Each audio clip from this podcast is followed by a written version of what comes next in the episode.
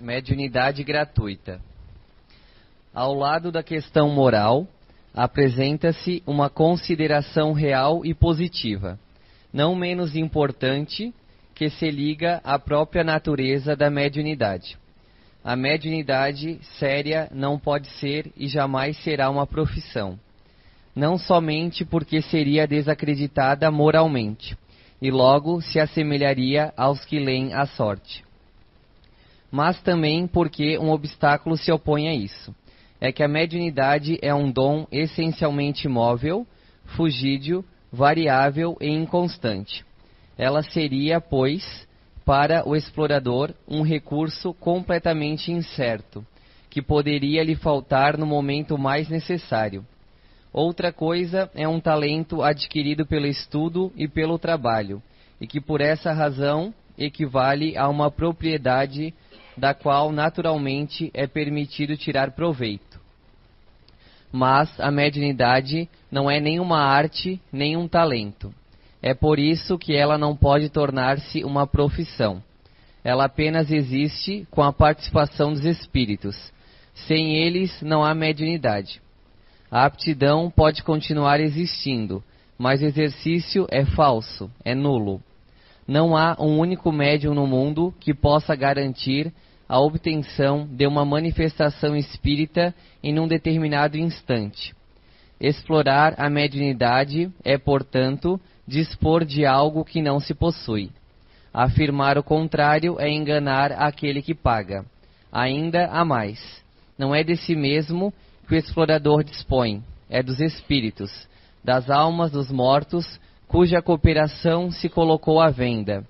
Essa ideia causa repugnância foi esse tráfico, comprovado pelo abuso, explorado pelos impostores, pela ignorância, pela crendice e pela superstição que motivou a proibição de Moisés. O Espiritismo moderno, compreendendo a seriedade da questão, lançou sobre seus exploradores o descrédito, elevando a mediunidade à categoria de missão. Boa noite. Sejam bem-vindos nesse feriado. Eu trouxe uma poesia é, de Mário Quintana chamada O Tempo. A vida é o dever que nós trouxemos para fazer em casa. Quando se vê, já são seis horas. Quando se vê, já é sexta-feira. Quando se vê, já é Natal. Quando se vê, já terminou o ano. Quando se vê, perdemos o amor da nossa vida. Quando se vê, passaram 50 anos. Agora é tarde demais para ser reprovado. Se me fosse dado um dia, outra oportunidade, eu nem olhava o relógio. Seguiria sempre em frente e iria jogando pelo caminho a casca dourada e inútil das horas. Seguraria o amor que está à minha frente e, digo, e diria que eu o amo. E tem mais. Não, me, não deixe de fazer algo de que gosta devido à falta de tempo. Não deixe de ter pessoas ao seu lado por puro medo de ser feliz. A única falta que terá será a desse tempo, que infelizmente nunca mais voltará. Eu acho muito legal. E o que isso tem a ver com intercâmbio mediúnico, né? Vamos pensar, deixa eu um ponto de partida.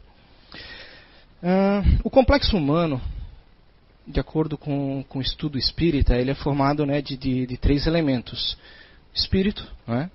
perispírito, nosso corpo espírito, é, perispiritual, que fica entre o humano e o espírito, e o corpo físico, né, onde estamos aqui habitando, onde estamos presentes. O corpo humano é, tem sua base central no cérebro, né, que é o elemento-chave que administra tudo, todas as suas partes. E o intercâmbio se dá como? De um espírito desencarnado através da mediunidade né, com um espírito encarnado. Através do perispírito. Né? Ela se dá de perispírito para perispírito. O espírito de alguma forma conecta-se ao nosso, né?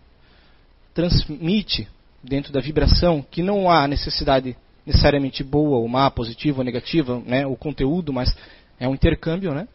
Esse intercâmbio ele se transfere ao nosso corpo físico e é, é decodificado pela glândula pineal, que está no cérebro.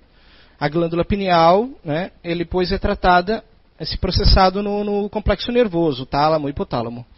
E a partir dali vão para as áreas responsáveis, onde você depois vai expressar através da fala, da psicografia, né, da interpretação. Quando chega no tálamo e hipotálamo, nesse momento a informação já está com o médium. O que ele vai fazer com ela, aí no caso é uma decisão dele. Se ele vai transmitir de forma limpa ou se ele vai influenciá-la através de suas intenções, pensamentos, ideias, transformar a comunicação né, em algo misto, que é o que a gente chama de animismo, ocorre dali para frente. Certo? Mas vamos voltar a falar do tempo. Uma coisa fundamental, muito importante, é a gente entender o tempo. Isso acho que é, nosso, o nosso conceito, isso deve, deve estar conosco. É, qual é a nossa história? Qual é a história do universo? Qual é a história da criação? Né? Onde tudo começa?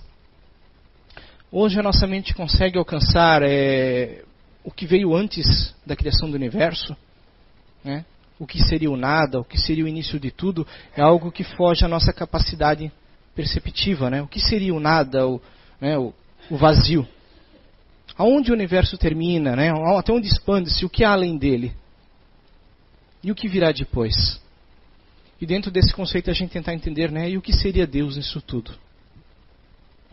Sabemos que fomos criados é, simples e ignorantes, isso né, está na, na doutrina espírita, né, onde entendemos que Deus, ele é, na sua, na sua criação sábia, justa e amorosa, nos fez todos iguais. Surgimos pequenos, ignorantes, não tínhamos um perispírito, não tínhamos uma forma elemental ainda é, é, complexa da maneira que temos hoje. Estagiamos e evoluímos ao longo dos vários níveis da natureza, seja do nível material ou imaterial, fomos ganhando evolução dentro disso. Só para avaliarmos, temos uma ideia: o planeta Terra é, parece que levou em torno de um bilhão de anos para permitir o início da vida.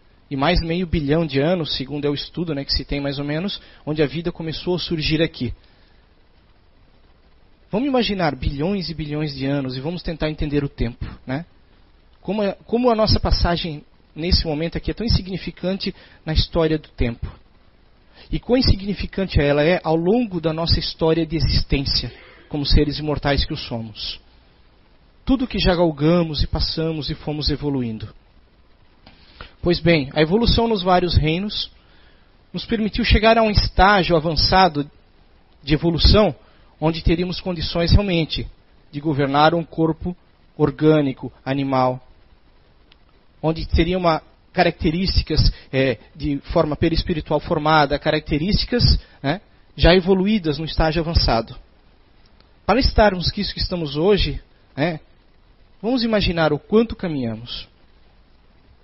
Esse estágio, então, começa a nos dar condições de ter o raciocínio contínuo, o entendimento, o sentimento, né, a razão. Começamos a estagiar agora num novo grau, num novo patamar né, o grau das emoções, o grau do, do reino humano, o grau né, da, das experiências, agora como seres já dotados de uma lógica. Nesse grau já estamos preparados para algo mais, um auxílio maior. Saímos simplesmente dos instintos, né, da necessidade de preservação, da necessidade né, dos instintos mais básicos e partimos para alguns estágios um pouco melhores. Se a gente